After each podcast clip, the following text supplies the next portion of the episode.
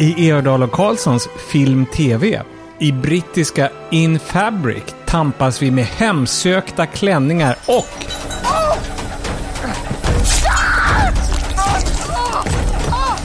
en besatt tvättmaskin. Och så superhjältar och vit högerterror. There's vast and insidious conspiracy. If I told your head will explode.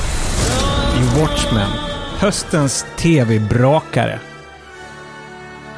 Dessutom häxor, besatthet, bittra alkoholister och CGs jokerhån. Allt i podcasten som är din enda vän i film och streamingdjungeln.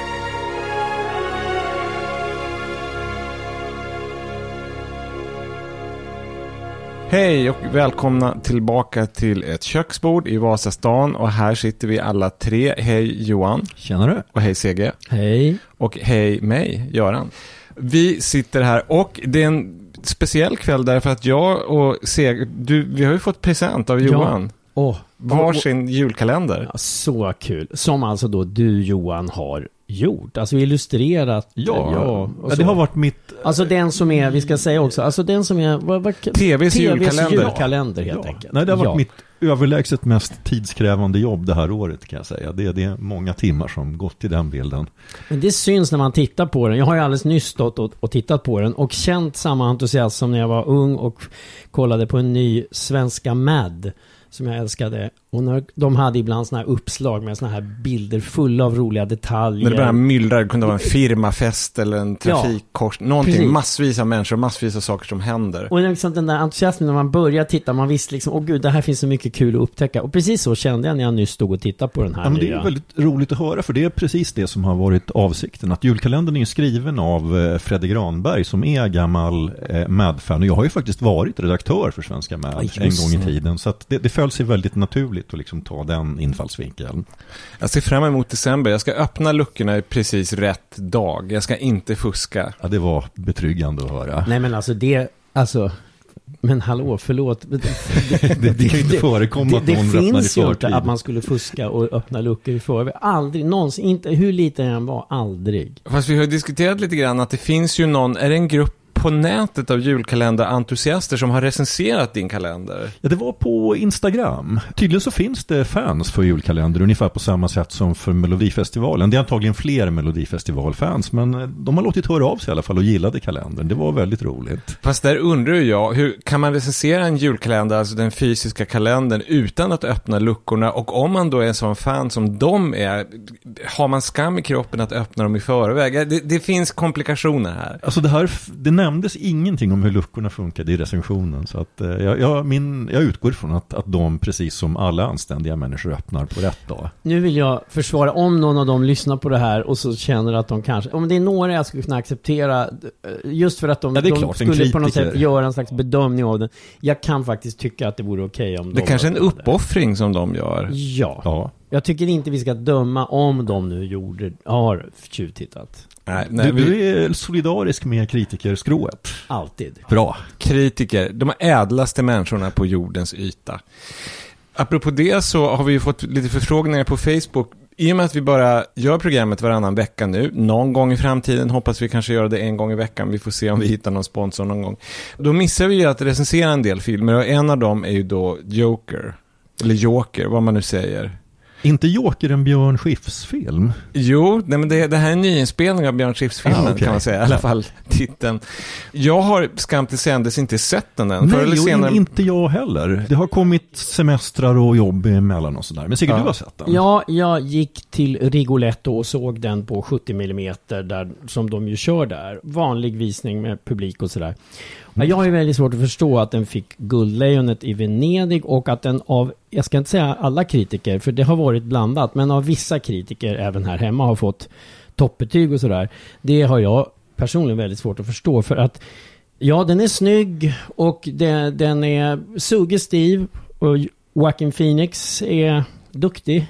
Men det är ju två filmer som man inte kan låta bli att tänka på eh, när man ser den. Det är Taxi Driver och det är King of Comedy. King of Comedy. Och jag känner på något sätt att eftersom man påminns om dem så mycket, och det är ju inget smygigt utan det är ju öppet från hans. Men eftersom jag blir påmind om dem, som jag tycker båda två är briljanta, det är ju liksom inte till den här filmens fördel. Den, den, den, eh, jag tycker inte alls att den når några sådana nivåer. Det är nog en anledning till att jag inte har sett den. För jag, förr eller senare så kommer jag att se den naturligtvis. Men jag har känt mig lite osugen just därför att jag har förstått att det är så mycket att den bygger på de där två filmerna som jag också älskar. Men som, de finns ju redan. Mm. På något sätt så känns det lite ospännande.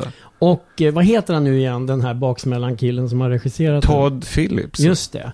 Alltså, nu, nu, nu ska jag också vara ärlig och det är att eftersom jag verkligen nästan, jag ska inte säga ha, jag har enormt svårt för hela den här baksmällan-trilogin. Och så otroligt sunkig. Sen har han gjort någon annan film med han Galifatid, inte Galifatides. Galifatides? Nej, Theodor. Zack Galifianakis eller vad Zack Galifianakis tror jag ja, heter. Ja, och eh, Robert Downey Jr.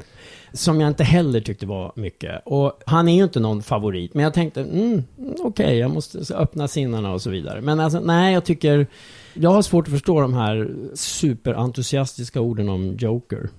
Men det är någonting med den där figuren också, i och med att jag är gammalt seriefan och jag läste den här The Killing Joke av Alan Moore som också gjorde Watchmen. Som ja, den prata. läste ju jag också när det begav sig på 80-talet. Ja, och den var, jag menar Alan Moore är ett geni, men det där var en av hans besvikelser skulle jag säga. Alltså det finns någonting med Joker-figuren också som är så uttjatad. Nu, jag, jag känner att jag, jag snear lite grann på den här filmen utan att ens ha sett den.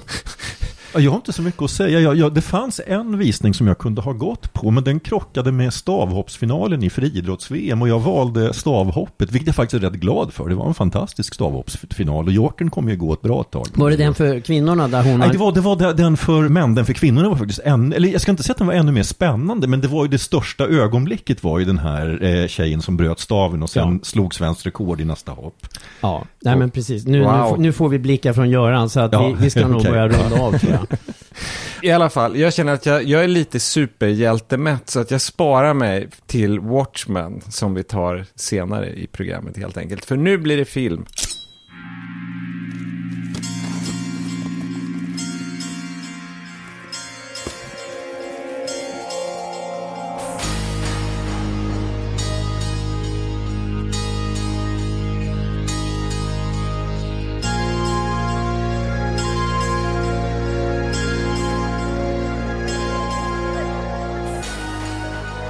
Nu ska vi prata skräckfilm In Fabric i regi av Peter Strickland och han är en britt som är verksam i Ungern och han har gjort ett antal kultrullar kan man väl kalla dem som Bavarian Sound Studio och The Duke of Burgundy som du har sett Sege. Ja, den såg jag. Den gick här 2015. Jag gillade den. Det var en eh, så här, lite sadomasochistisk kärlekshistoria, två lesbiska kvinnor och den var enormt snygg och rolig och faktiskt också ganska engagerande jag tyckte. Och udda och en del kryptiskt. Sån är han. Sån är han. Vi kommer, vi kommer in på det sen. Men var det, det var inte en skräckfilm då som det här är? Inte, på, inte i samma gr grad, nej.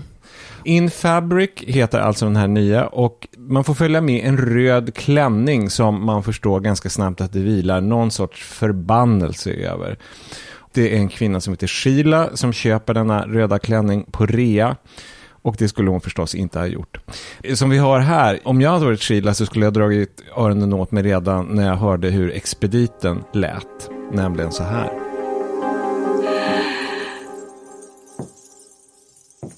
Imagine, the dress is your image, and from me onto what you project through an illusion. One sensation of mind, one fabric in recollection of touch. but this is how I see your night romance. I predict the fantasy. Isn't it small? What size is this? 36. But I'm not a 36. In a number is only the equation of actuality. Dimensions and proportions transcend the prisms of our measurements. Ja, så man kan tänka så här, alltså In Fabric är ju då inte en dussinfilm. Det är inte så att det kommer massvis av In Fabric lika filmer varje år. Alltså den är rejält udda, den är riktigt konstig kan man väl till och med säga. Ja, däremot alltså någonting som kommer lite då och då, det är väl sådär ett par om året, det är ju i förhand hypade lite så här arty skräckfilmer och det är en genre som jag i normala fall har väldigt svårt för.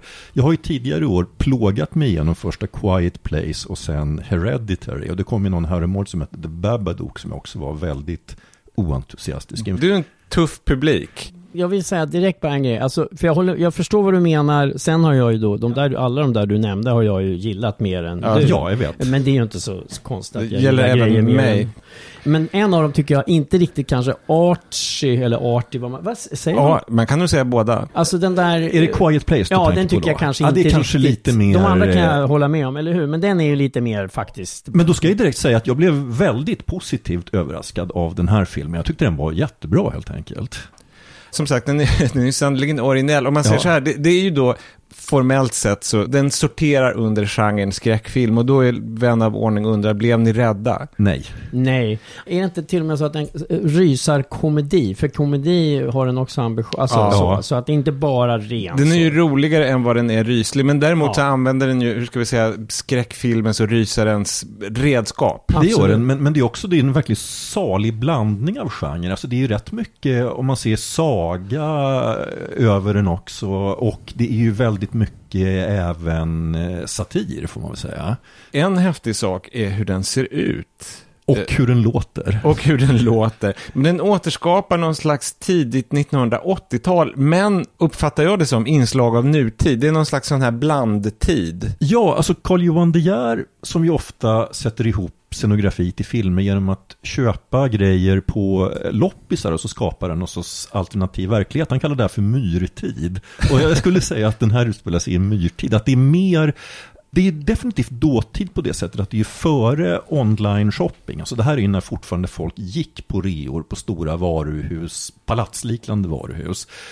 Men jag fick ingen känsla av att det är något exakt årtal, även om regissören själv tydligen har sagt att det ska vara 1993. Ja, alltså det läste jag då i den Det här artikeln i. DN, men det känns så konstigt. Det kan ju också ha varit fel eller så. Ja. Jag vet inte, för den, det känns lite mer vagare än så. Mer i så fall 80-tal. Ja, mer, mer eld, speciellt när man ser tv-reklamen för den här stora januarirean så känns det ju betydligt äldre än 90-tal. Men det, men det är ju egentligen spelar inte så stor Nej, roll. verkligen utan inte. Det är mer, men det här varuhuset är ju liksom en så speciell plats. Alltså Ja. där, där den här klänningen köps och där det jobbar en väldigt, eller flera excentriska människor. Men kanske framför allt den här, hon som säljer den till Som vi hörde i klippet helt Ja, enkelt. Miss Luckmore.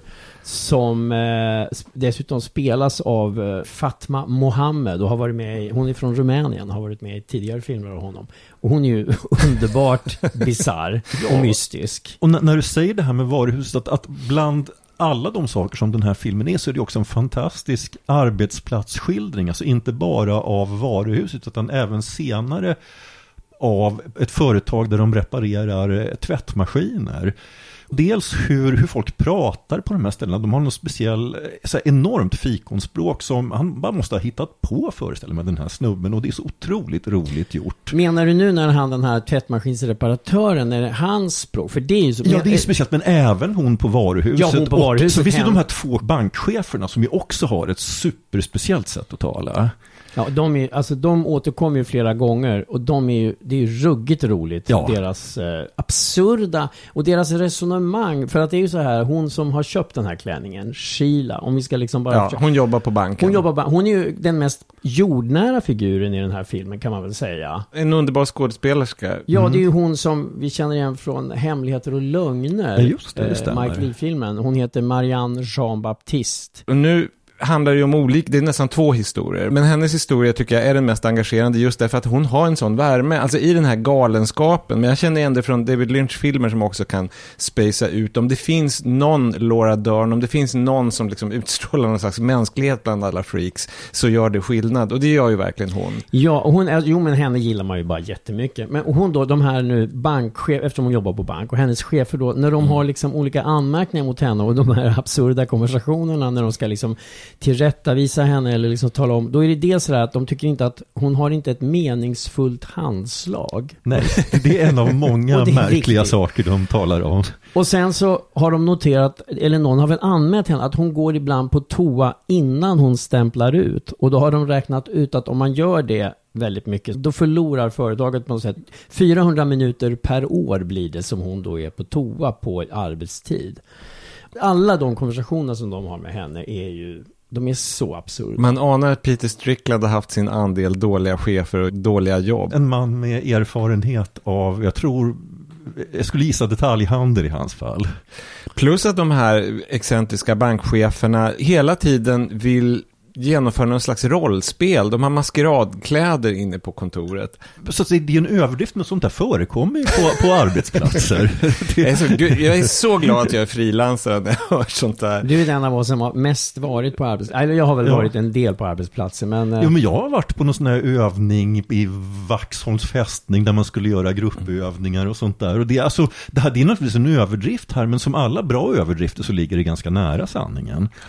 Men det finns ju också, det är ju en tvättmaskinsreparatör, Reg. Som jag är- blir ju väldigt förtjust i honom. Alltså både hur det är skrivet, men även jag tycker att den skådisen är så enormt rolig. Och då ska vi säga att den här Reg, han då genom ödets nyck blir den andra ägaren till den här klänningen. För den byter ägare under filmen och den orsakar död och elände kan man säga. Och han blir ju det för att han ska ha en svensexa. Alltså han ska ju gifta sig. Och då så skaffar han klänningen för han ska ha klänningen på sig på svensexan. Det är ju en sån här galen, ja någon slags här lite, åh vad knasigt. Fulla britter på puben. Precis. Och det är också helt fantastiskt skildrat, alltså hur de här typerna beter sig. Den här Eh, manliga gemenskapen ja. som man till varje pris inte vill bli en del av. Det verkar så hemskt. Nej men den påminner mig om när jag har liksom, vissa grekiska öar har konfronterats med engelska lads, fulla grabbar. Det är väldigt mycket den känslan som finns hos de här på den här Jo, för att alltså i allt det här, ja vad ska man säga, liksom fantastiska och spacade och utflippade så finns ju också en helt fantastisk iakttagelseförmåga av vardagsgrejer. Att det är som att det finns någon sorts liksom Ken Loach-film inne i allt det andra också. Och man får en känsla av att det verkligen är den här Stricklands personliga erfarenheter. Sen är det ju väldigt mycket, det, det kan jag vara helt öppen med, det är jättemycket som jag eh, liksom bara hmm, inte fattar helt enkelt. Alltså den är ju väldigt kryptisk bitvis. Jag pratade ju i sista rundan om science fiction-filmen High Life som jag då tyckte var kanske mer en upplevelse än en berättelse. Och även om den här filmen In Fabric, den, den har ju en tydligare berättelse, men jag skulle ändå säga att den framför allt så är det en, en upplevelse i bild och ljud.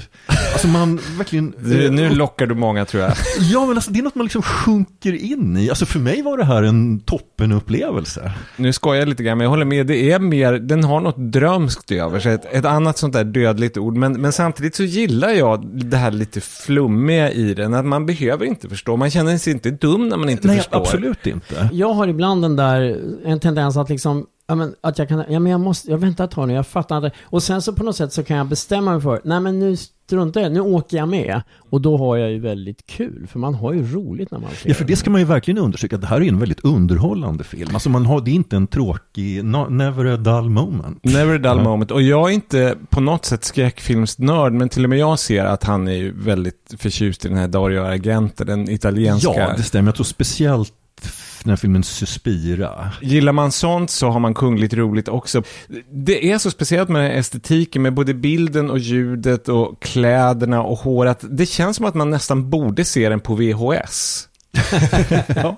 Fast jag var ändå glad att ha en ganska skarp bild när jag såg den. Ja, för den är samtidigt, Göran, den är ju samtidigt sådär, den är ju ibland nästan sådär Almodovar-snygg, alltså Ja. skarp och sådär. Alltså, det är så många grejer som kommer in i skallen när jag ser den. Jag liksom har krafsat ner liksom Almodovar, Peter Greenaway, Cronenberg ibland. Ja, absolut. Och sen, och sen Och han greken ja. Lantimos och även ibland tänker jag på Phantom Thread, gamla mannekäng i rött på det här varuhuset. Ja, ja, så får jag absolut. Ett Hillman-mysterium. Ja, men om, om vi nu ändå rabblar upp saker som man blir påmind om så väldigt mycket skulle jag säga George Romeros den här zombiefilmen som är någon sorts konsumtionssatir också. Dawn of the Dead. Dawn of the Dead. Just det. Ja, ja, ja, det håller jag med om. Ja.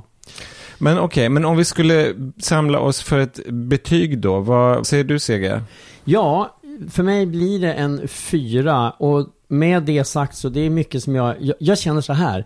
Jag skulle vilja se om den. För, det känner, för, för att just, dels att jag hade så kul och sen skulle jag också vilja tänka, ja men jag kanske, skulle, de där grejerna, mm, kan det vara så att jag skulle fatta lite mer av det eller det eller det? Så, men en fyra. Och Johan? Eh, En stark fyra.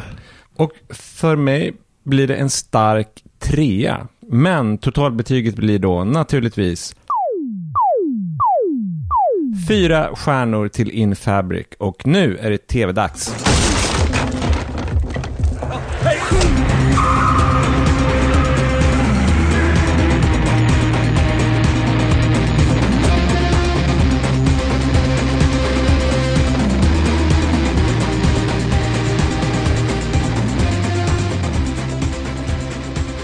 Hotfull musik från HBOs nya storserie Watchmen och den här musiken är komponerad av Trent Reznor och Atticus Ross från Nine Inch Nails. Och bara det är väl en slags programförklaring att det är de som gör musiken.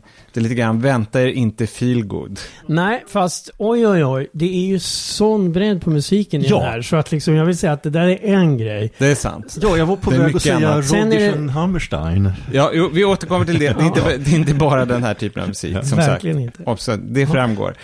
Vad är då Watchmen? Inte helt lätt att sammanfatta, men man måste ändå börja med att säga att det är en älskad och vördad och numera klassisk serieroman från 1980-talet av britterna Alan Moore och Dave Gibbons. Och då är frågan om, vad har ni för förhållande till den? För jag tror att ni, jag har läst den och det har väl ni också gjort? Ja. Ja, jag läste den, men det var länge sedan jag fick den faktiskt av dig Ja. i present. Och läste den och jag kom ihåg väldigt lite. Sen såg jag den här filmen som jag tyckte var tråkig som kom för några år sedan. Ja, den gillar ingen. Och den kommer jag inte ihåg nästan någonting av. Så att jag, det var inte så färskt för mig. Jag läste den ju som serietidning medan den kom ut, så jag minns ju väldigt väl vilken, det, här, det var ju en jättegrej för, för folk som var serieintresserade på 80-talet. Ja, jag har läst i stort sett allt nästan som finns i tryck av Alan Moore, så jag är verkligen ett fan. Och för mig betydde det väldigt mycket när den kom på 1980-talet. Och precis som du Johan så läste jag den månad för månad när den kom ut i serietidningsform. Och allt mer försenad också till vår oss läsares stora frustration. Som sen har blivit en tradition med Alan Moore, världens kanske bästa serieförfattare som har blivit mer och mer, hur ska jag säga, opålitlig. Och numera är ockultist och enligt ryktet dyrkar en ormgud som bor i rörledningarna under hans toalett.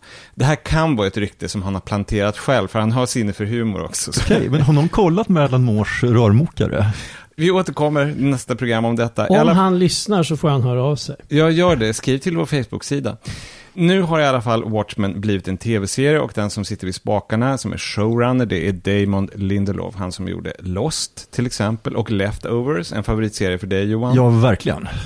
Men den här versionen av Watchmen, det är inte en remake, det är inte en tv-version av romanen, utan det kallas för en remix. Jag skulle kalla det för en fortsättning. De fortsätter historien 30 år efter romanen. Så att Damon Lindelof har sagt att det här ska utspelas i samtiden, för så gjorde Alan Moore när han skrev den första. Så att den bygger alltså vidare på den här alternativa tidslinjen som det handlar om. I den här världen så finns det superhjältar och deras närvaro har förändrat samtiden. Nixon var president i 20 år till exempel. USA vann Vietnamkriget. Vietnam är nu en stat i USA. Originalberättelsen då, den handlar om kalla kriget, men den nya tv-serien som vi ska prata om, det handlar om den vita extremhögern. Alltså helt enkelt rasmotsättningar och terrorism. Och det är ju, får man ju säga, en väldigt naturlig fortsättning på den gamla, även om det så att säga var en biintrig där. Men det fanns ju verkligen med. Ja, jag tror att Damon Lindelof har frågat sig vad skapar ångest idag på ungefär samma sätt som atomkriget gjorde då. Vi lyssnar på en scen. So you guys met in Vietnam, huh? You have family there? No. My parents died when I was little. Oh, an orphan. That makes sense. How so? Well, people who wear masks are driven by trauma. They're obsessed with justice because of some injustice they suffered, usually when they were kids. Ergo, the mask. It hides the pain. I wear the mask to protect myself. Right. From the pain. Och innan vi fortsätter det här samtalet så ska man väl säga att det första avsnittet har sänts i Sverige, eller släppts snarare, i måndags här i Sverige på HBO Nordic, men vi har sett ytterligare fem. Vi har sett de sex första avsnitten av nio som den här första säsongen består av. Så att vi har kommit lite längre, vi ska försöka att inte spoila i onödan. Vad ska man säga här då? Vad är det första intrycket? Förvirring. Ja, det var roligt. Exakt samma ord skulle jag säga. Alltså första avsnittet, då satt jag rätt mycket och bara liksom, eh, jaha. Det är ju en serie som, den har ju en berättarstil, det är ju kryptiskt med flit. Eh, Absolut, det är det ju. Vi ska liksom inte riktigt fatta hela, vi ska sitta och undra och sådär. Nej, och det här är ju ett berättargrepp som Damon Lindelöf alltid använder sig av skulle jag säga. Alltså, Det är som man känner igen det från Lost och man känner igen det från The Leftovers. Och den stora skillnaden är ju att Lost bara säckade ihop i slutet, men The Leftovers knöt han ju faktiskt ihop. Och sen så är han så påverkad. Han har ju läst den här serieromanen när han var 12-13 år gammal. Så att det har påverkat hans arbete, manusarbete i till exempel Lost och Leftovers. Så att Alan Moore då, som han, han har som sin förebild, är ju en del av en brittisk tradition av så olika författare som Dennis Potter och Agatha Christie och John Fowles, som alla jobbar väldigt mycket med form och gåtor och underligheter, som på något sätt alltid går ihop i slutet, vilket ibland har varit Damon Lindelofs svaghet, i alla fall i Lost. Ja. På ett ökänt sätt så fick han ju inte riktigt ihop det i Nej, det slutet. stämmer, men i hans bästa serie så knöt han ihop det tyckte jag på ett oerhört lyckat sätt. Leftovers, Leftovers ja. Mitt intryck är ungefär som ert. Den är myllrande och ambitiös. Men det som verkligen gör att jag håller mig på rätt köl i den här myllrande historien, det är att den har det här ämnet den håller sig till, nämligen den här rasvinkeln, de här motsättningarna. Ja, det gör den. Och jag tänkte ju, just när jag ser de avsnitten, väldigt mycket på en roman som jag vet att Seger du också har läst, som heter Darktown.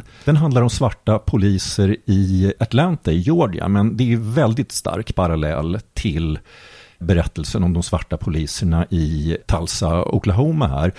Här tycker jag verkligen man ser en av seriens styrkor, och det är väl framförallt från Damon Lindelöf, att han är otroligt bra på att berätta komprimerat. Därför att den här romanen om de svarta poliserna, den skulle man ju mycket väl kunna göra en fullödig tv-serie på nio avsnitt av. Och den är ju så att säga en biintrig här och ändå så klart och koncist berättad och man hänger med hela tiden. Då ska man säga att den utspelar sig då i Tulsa, Oklahoma. Inte i amerikanska södern, men det finns gott om rasmotsättningar och fördomar och en slags eh, historisk, hur ska vi säga, arvsynd som hela serien börjar med. Tydligen en verklig händelse som jag inte kände till. En, inte heller. en massaker på svarta i Tulsa, Oklahoma 1921 där 300 människor lynchades. Ja, och han har ju verkligen grävt i historien. Han gräver ju upp en gammal svart sheriff. Det satt jag och googlade på bussen hit. Som det är tydligen en, en person som har funnits i verkligheten och är en förebild till den här västernhjälten, den vite västernhjälten The Lone Ranger. Oj.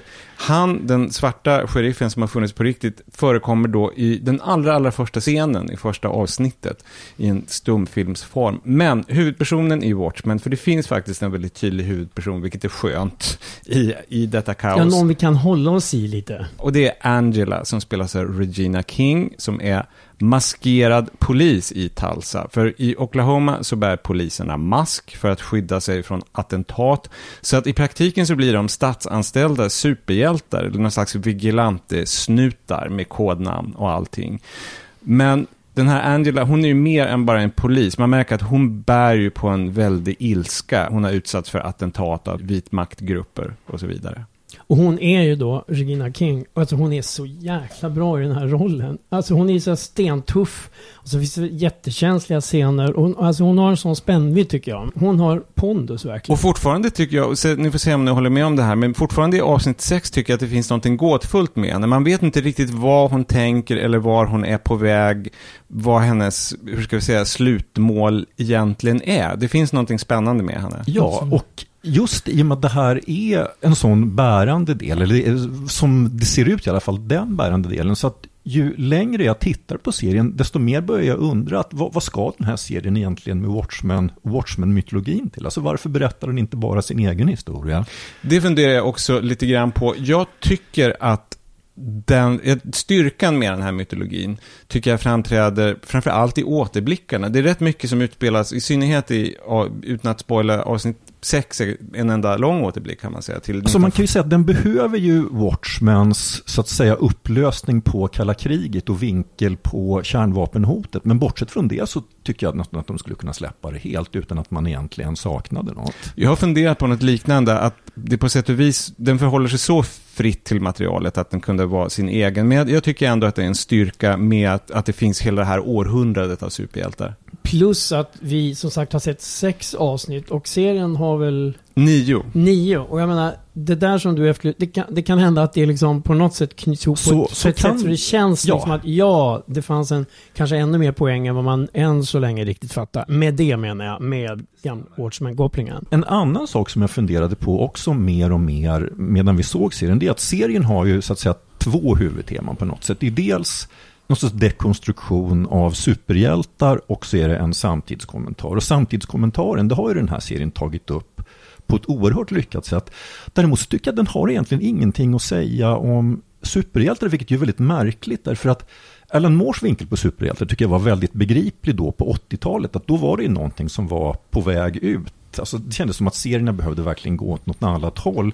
Och då var det väldigt lätt att förstå varför man gör en historia där superhjältar tillhör det förflutna och har, har blivit olagliga.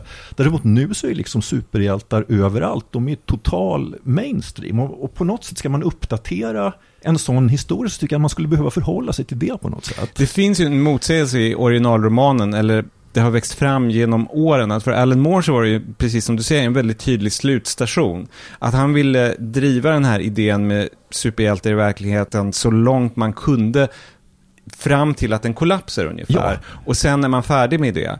Och vad han inte anade och vad som har hänt är ju att det snarast var startskottet för någonting helt annat, nämligen den här besattheten som Ja, det stämmer att superhjältegenren har ju visat sig vara elastisk på ett sätt som ingen kunde ana. Att den har ju lyckats anpassa sig till precis alla. Alltså, alltså alla har ju sin egen superhjälte nu, liksom vilken eh, vilken åsikt, eh, vilken befolkningsgrupp, eh, alltså vad som helst man än har. Alltså där har ju superhjältegenren visat sig vara liksom den kunnat ja, bli precis allt som vilken konsument som helst vill ha.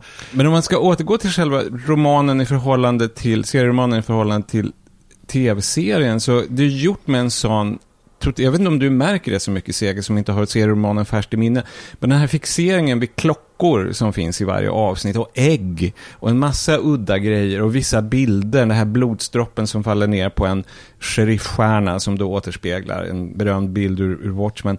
Allt är ju gjort med nästan så här fetischistisk glöd. Ja, så, så är det verkligen. och sen kan man ju säga överhuvudtaget bara, alltså visuellt så är ju den här, den är ju väldigt snygg, alltså serien. Ja. Nu menar jag tv-serien. Ja. Och formen, alltså den är ju lekfull precis som seriealbumet var så att säga. Mm. Så den är ju, alltså det finns så jättemycket roliga små detaljer nästan hela tiden. Så det bara, det är för ögat är det ju spännande bara att Ja, det sitta stämmer. och följa den. Och precis som den tecknade serien innehöll utdrag ur tidningsartiklar och böcker i den här världen så får man ju se bitar ur en tv-serie om superhjältarnas historia som är i serien så att säga, som är väldigt kul och framförallt därför att den är så sleazy, det är så mycket sex och våld i den.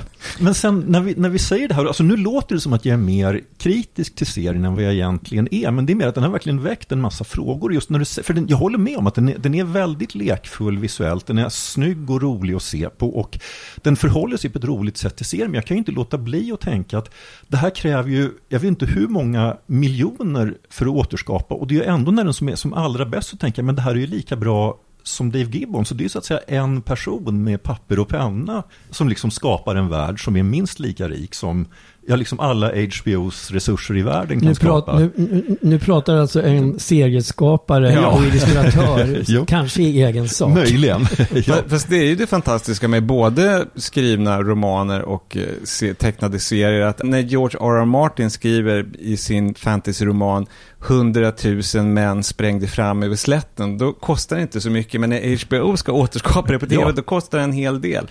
Men å andra sidan så finns det ju, det har en poäng att, att se det förverkligat, och vi pratar lite grann om musiken, det är också någonting underligt nog som kommer från serieromanen, därför att Alan Moore, han citerade texter till massvis av musik, Bob Dylan och allt möjligt. Och rätt mycket Cole Porter, ni vet det här These Foolish Things, How the Ghost of You Clings, These Foolish Things Remind Me of You, en återkommande fras. i tv-serien så är det precis som du sa Johan, det, det är rätt mycket gammalt slager. Ja, och alltså det som jag har fastnat för, det, det kan ha att göra med att jag har haft en period när jag har lyssnat väldigt mycket på Rodgers and Hammerstein och det är väldigt Som mycket man av, gör. Ja, av deras. För övrigt, det kom en väldigt bra biografi om dem eh, bara häromåret som kan rekommenderas.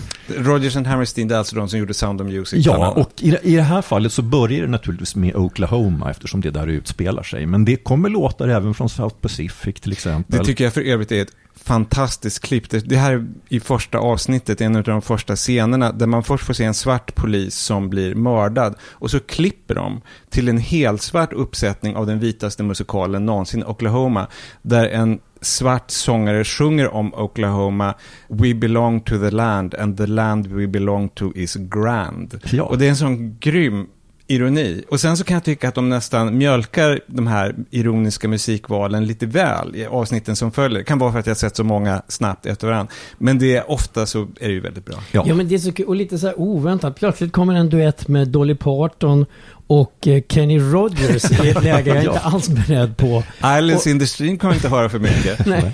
Och sen efter den här väldigt laddade, det är en scen med en självmordsbombare vid en- begravning. En otroligt spännande och svettig Ja, det är en scen. fantastisk Och den sekvens. scenen Ja. slutar med att Mm. plötsligt efter en väldigt dramatisk upplösning i den scenen så kommer liksom Israelites med Desmond Decker, en gammal hit från 68. Som också blir, alltså det är många gånger man bara hajar till så här, wow, det, det är sådana effekter. Och där tänker jag också på det här brittiska teaterarvet som kommer från Alan Moore då, som var, gjorde väldigt mycket saker på scen när han var ung. Att, att det är lite Dennis Potter, det är lite Singing Detective i hur de använder musiken. Vilket man inte riktigt väntar sig från en superhjälteserie. En som vi inte har pratat om, en figur, och, nu vet jag att vi ska ju inte liksom spoila vem man, men vi kan säga bara så här att Jeremy Irons spelar ju en väldigt excentrisk slottsherre. Jag Om tror- man har läst romanen förstår man omedelbart vem han är. Jag förstår, men om man inte har gjort det så, Ja. så jag vet inte. Men hur som helst, avsnitten med honom på, på hans, som är någon helt annanstans än i Tulsa, Oklahoma. Alltså de i sig, det där vi pratade om kryptiska i början och speciellt då om man inte kommer riktigt ihåg romanen. Då är ju väldigt, man är ju bara, sitter som ett fån. Men, det, men han, gud vad han verkar ha kul, Jeremy Irons. Ja, ja. Han är så bisarr. Han är liksom... Han har the time of his life. Ja men det är så här, så här Bondskurk upphöjt till tusen. Alltså så total excentrisk. Precis som du säger, helt obegriplig om man inte har läst boken hittills. Det kommer säkert en Alltså jag förklaring. skulle säga att man fattar inte sådär jättemycket även om man har läst boken. Alltså vissa saker som han gör är ju väldigt svåra. Alltså, händer det här faktiskt eller händer det i huvudet på någon eller? Det finns en sida där jag tycker att tv-serien faktiskt har gått längre än boken och det är i den här absurdismen. Det, dels i Jeremy Irons-scenen och dels någonting som säkert också får sin förklaring, nämligen en massa mini-bläckfiskar som regnar ner från himlen och man förstår att det här är någonting som sker ganska ofta. Det är inte ovanligt. Ungefär, ungefär som paddorna gjorde i Magnolia. Ja, det tänkte jag direkt på. Min gissning är att det kommer en förklaring, men den som lever får se. Man sitter ju och gissar hela tiden. Jag, jag tyckte att jag i något av de senare avsnitten fick någon sorts halv förklaring till det. Men som sagt, det kan, ja, man fattar eller tror sig fatta saker lite här och där och så visar det sig att nej, det, Jag tror att Damon Lindelof faktiskt har lärt sig av den här, hur ska vi säga, allmänna härdsmältan efter Lost. När ja, det, folk det var tror så, jag också. Folk var så arga, så att Ja. han har förklaringar, någon slags förklaring på lager. Har vi någonting att tillägga om Watchmen fortfarande? Ja, en, jag måste bara få Ja. nämna en till. För vi har pratat om en cool kvinna. Och det finns ju en till. Det är ju två kvinnor som är liksom fränast i den här. Och det är ju hon, den här FBI-kvinnan Laurie Blake. Som spelas av underbara Jean Smart. Hon som var gift med en president i 24. I den bästa 24-säsongen, nummer fyra tror jag att det var, så var hon bindgalen presidentfru. Hon är ju så bra. Alltså hon är, och alla scener med henne, hon är sådär, hon har en spelstil, hon är liksom både så här lite nonchig och jätteskarp. Jag bara liksom, så fort hon är med så blir jag på gott humör. Ja, hon är fantastisk. Och dessutom så förekommer han i en ganska framskjuten roll, Don Johnson, gamla Ja, med, med Dompan, Ja. Miami Vice. Han har inte t-shirt till kavaj i någon slags pastellfärg. Inte den här gången. Och eh, vad säger man, bläckfiskar istället för alligatorer. Ja, precis. Om man är förvirrad efter piloten, som är det enda som man kan se på HBO Nordic än så länge, så skulle jag säga håll ut. Dimman lättar, i alla fall delvis. Jag tror framförallt att man är förvirrad efter att ha hört vårt snack. Ja, Det har nog inte hjälpt så många. ja, vi får väl se. Vi, vi har gjort vårt bästa i alla fall. Nu Man kan dags- tillägga att vi har haft kul innan vi sett den i alla fall och kommer fortsätta att titta. Absolut, jag tycker att avsnitt 6, det senaste som vi har sett, det, det är det bästa utav dem allihop skulle jag säga hittills. Oavsett detta, nu är det dags för sista rundan.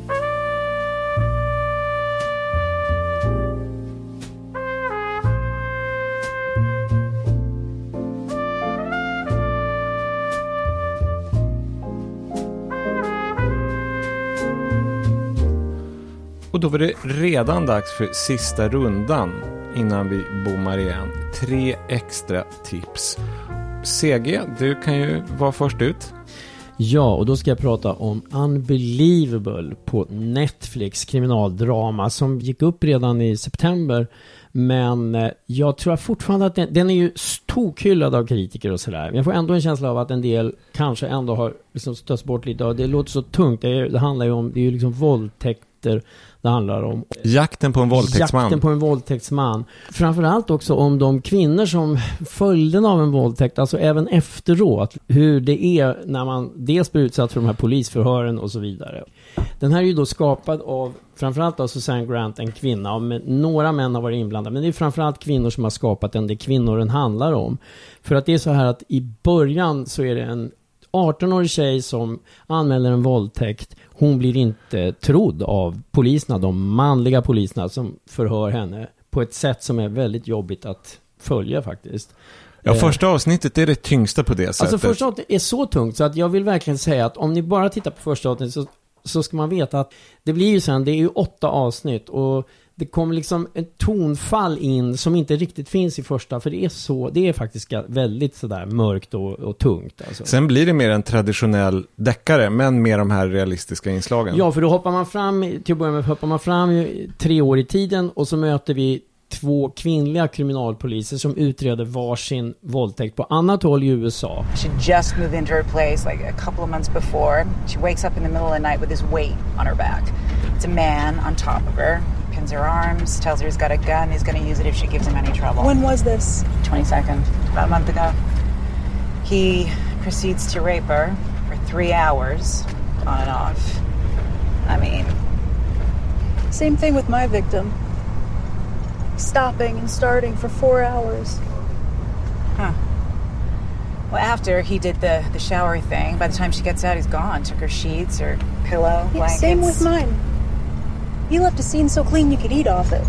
Och så handlar det om hur de hittar beröringspunkter mellan sina två våldtäktsfall. Och vi sitter och hoppas att den här stackars 18-åriga tjejen från första avsnittet, tänk om det liksom kan finnas någon koppling, att liksom hon kommer att få någon slags hjälp längre fram. För hon blir ju verkligen, alltså när vi då och då tittar till henne under de kommande avsnitten, hennes liv blir ju verkligen förstört. Hon far illa och man vet ju att det bygger på ett verkligt fall. Ja, Så det- man, man, vill ju, man vill ju henne väl. Alltså de har utgått från det en artikel som vann Pulitzerpriset som handlar om det här verkliga fallet. Och de här kvinnliga snutarna då som sen kommer in och faktiskt gör också där, för där kommer det också in humor i serien.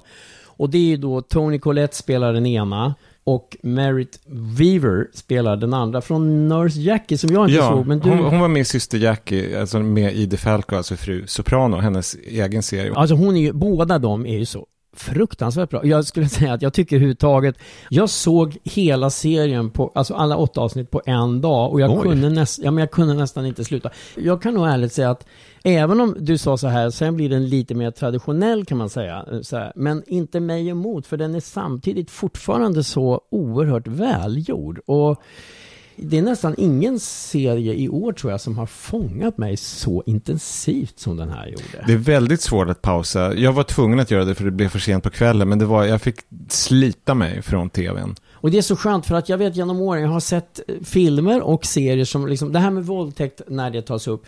Det är en så svår balansgång att det kan bli spekulativt hur man än gör och rent med bilder och allting. Och det tycker jag, de, det märks verkligen att det här är framförallt kvinnor som har gjort den. För den, jag tycker den är så fingertoppskänslig på den punkten. det snaskas liksom inte en sekund. Sen återigen det här att, att den är dessutom spännande. Man verkligen biter på naglarna bitvis. Så att Unbelievable på Netflix. Mitt tips är en film som finns att hyra på iTunes och på SF Anytime och på alla de här tjänsterna. Hur många som helst, jag tror den finns på sju eller åtta olika. Och den heter The Witch i regi av Robert Eggers. Ja, ah, den var inte dum. Den var inte, eller hur? Du har ju också sett den. Ja. Nej, jag tar upp den därför att om en månad så har denna Robert Eggers nya film premiär, The Lighthouse, ganska omskriven med Robert Pattinson som fyrvaktare och Willem Dafoe. Jag tycker att hans förra film är väl värd att se innan dess, om man inte redan har gjort det. Apropå det här att vi pratade om skräckfilm tidigare, blir man rädd eller ej? Och The Witch kan man väl inte kalla en renodlad skräckfilm, men den är ju jätteobehaglig. Alltså... Ja, den är en väldigt stämningsfull film och som jag minns den, det är ett tag sedan jag såg den, men det, det är också, den känns, alltså tidsskildringen känns väldigt realistisk. Man förflyttas verkligen till en annan tid. Ja, man förflyttas till 1600-talet i New England, alltså lite grann samma, en liknande miljö som Arthur Millers Häxjakten, den klassiska pjäsen, utspelas. Och det är ett väldigt hårt liv för de här brittiska superreligiösa nybyggarna som det handlar om. Och deras liv präglas bara av slit, kamp mot naturen och så den här stenhårda religionen som kontrollerar precis allt i deras liv. Och det här handlar om en familj på en enslig gård i skogen. Det är en mamma, pappa och fem barn. Och det händer då ohyggligt tidigt i filmen, nämligen att yngsta barnet försvinner oförklarligt. Och då ligger det nära till hands att tro ligger det något övernaturligt bakom. It were a wolf something. A witch. I've seen her in her riding cloak about the wood. Father showed me the tracks. It was a witch. Aye. It was a witch, Mercy. You speak right. Thomasin. It was I. Liar. 'Twas I what stole him. I be the witch of the wood. Liar. Liar. I am. Listen not to her, Mercy. I am that very witch. When I sleep, my spirit slips away from my body and dances naked with the devil. That's how I signed his book. No. He bade me bring him an unbaptized babe. So I stole Sam and I gave him to my master. And I'll make any man or thing else vanish I like. No. Aye. And I'll vanish thee too if thou displeaseth me. Be quiet. Mercy! She's but telling fantasies. Perchance I'll boil and bake thee. Since we're a lack of food. Stop! Stop, Thomasin! It's not true! It is, thou thing. How I crave to sink my teeth into thy pink flesh. Ah! if ever thou tellest thy mother of this, I'll witch thee and thy mother, and Jonas too! Ah, Stop thy tears and swear thy silence. I swear. You'll not tell mother nor father. Den här familjen den kollapsar kan man säga. Det förekommer svart magi och besatthet eller är de bara hysteriska? De är så utsatta i den här familjen och det är så hemskt att se vad som händer med dem. Sen så är det det här mörkret, jag kommer att tänka på, man ser inte riktigt det som modern människa ifall man bor i stan, men om man är sent på sommaren eller på hösten i en sommarstuga, då kan det bli sådär jättemörkt. Alltså inga lyktstolpar, ingenting. Ja, I mörkaste Småland, jag minns, jag är ju delvis uppväxt där. Och just när man var någon kompis sommarstuga eh, sent på hösten så kunde det vara verkligen absolut beckmörkt. Jag ska snart hälsa på mina kompisar Ove och katten. Och när jag är hos dem, de bor utanför Strängnäs Mm. på landet, då bor jag i en liten stuga själv. Och då är jag inte så kaxig om jag måste gå ut mitt i natten. För att där är verkligen beckmörkt. Men det är, alltså, det är väldigt vackert att se stjärnorna. Men det är, det är lite ovant när man bor normalt vid Tegnérlunden ungefär. Jag, jag tycker inte att du ska se på The Witch när du är där och hälsar på dem eller precis innan. Välj ett annat tillfälle för det, den är som sagt läskig på riktigt. Det är den där realismen som du pratar om också Johan. Jag, jag har beskrivit den för folk lite grann som att Exorcisten är regisserad av Jan Troell. Ja, Så att om det låter som någonting för er så passa på The Witch på iTunes och en massa andra ställen. Johan, vad har du att komma med? Jag har en tv-serie som inte är helt eh, ny, men som jag inte kände till förrän alldeles nyligen. Den heter Horace and Pete och den är från 2016. Tio avsnitt lång serie finns på Amazon Prime och den är skriven och regisserad av Louis CK. Och det finns väl två anledningar till tror jag att jag inte kände till den. Dels att den lanserades på ett lite märkligt sätt. Han släppte nämligen den här serien helt utan förhandsannonsering på sin hemsida. Han släppte en pilot där och sen så fick folk betala för att se den och så spelade han in nya avsnitt i takt med att han fick in pengar. Och sen är det naturligtvis så att jag trodde ju att Louis CK på grund av ja, hans metoo, det är inte bara anklagelser, han har ju själv erkänt att han är skyldig. Och hans huvudsakliga då tv-bolag FX, där han gjorde Louis till exempel, bröt ju allt samarbete med honom. Så jag trodde inte att det fanns någonting av Louis CK på streaming längre. Men det, det gör det alltså, den här serien finns där och jag tycker ändå att den är så bra. Så att om man inte bara har bestämt sig för att totalbojkotta Louis CK resten av livet så är det här ändå väldigt intressant att se på.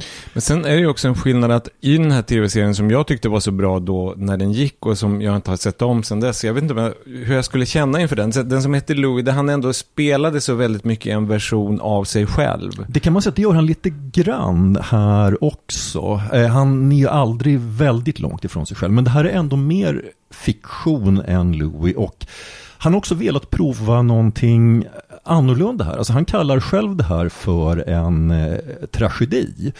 Och den, den, yttre handlingen kan man absolut säga är en tragedi. Det här handlar om tre syskon. De spelas av Louis CK, Steve Buscemi och just Idi Falco som vi pratade om förut. Mm. Fru Soprano och eh, syster Jackie. De är alltså tre syskon och de har ärvt en hundra år gammal bar i Brooklyn. Och de känner sig väldigt tyngda av det här. De känner sig tvingade av eh, familjens tradition att driva den här baren.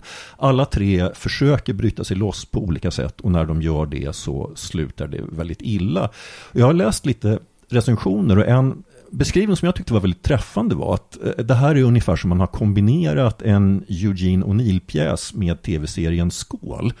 Och det är speciellt en Eugene O'Neill-pjäs som jag tycker den här påminner väldigt mycket om och det är den som heter Si Iskaren kommer, The Iceman Cometh. Men är, är det alkohol, för den handlar ju om alkoholister. Ja, men... och det gör den här också. Det är inte ja. ett huvudtema, men det är precis den sortens. Det är en sån här riktigt hopplös bar. Alltså de eh, när, om någon kommer in och vill beställa till exempel en dry martini så blir svaret att vi, vi har inga blandade drinkar, inget vin. Vi serverar öl och ren sprit. Och det säger ju rätt mycket om klientelet.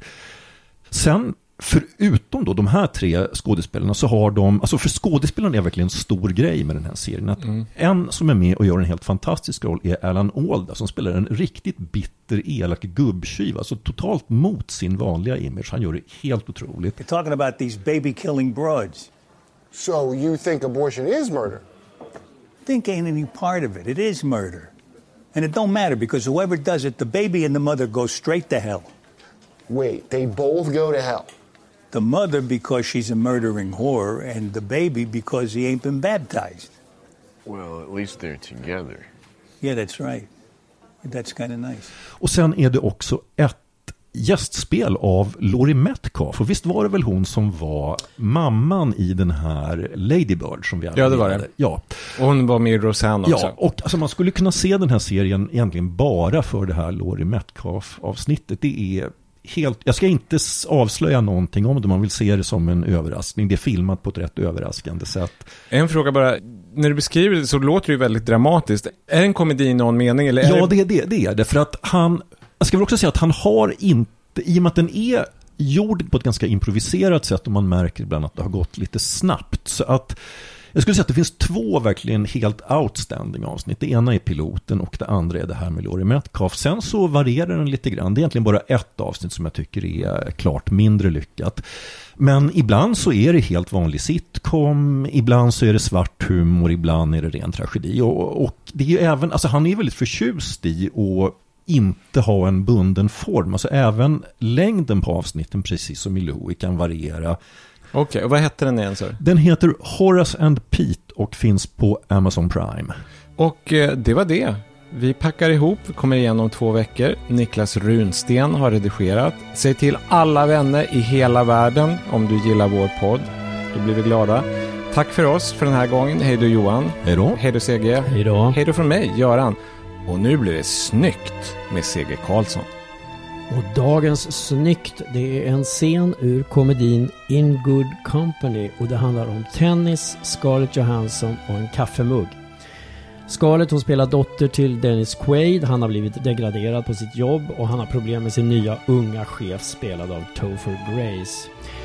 Och Scarlett, hennes rollfigur, hon är en hejare på tennis. Och i den här scenen då så ska hon spela med just Topher Grace. Och han är inte en hejare på tennis.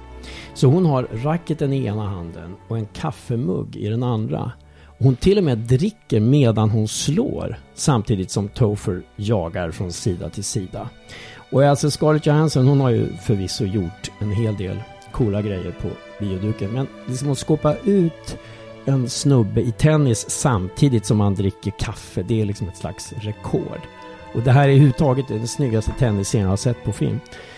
Och jag kan dessutom rekommendera filmen som sådan, In Good Company. Och den finns just nu på SVT Play, gratis alltså.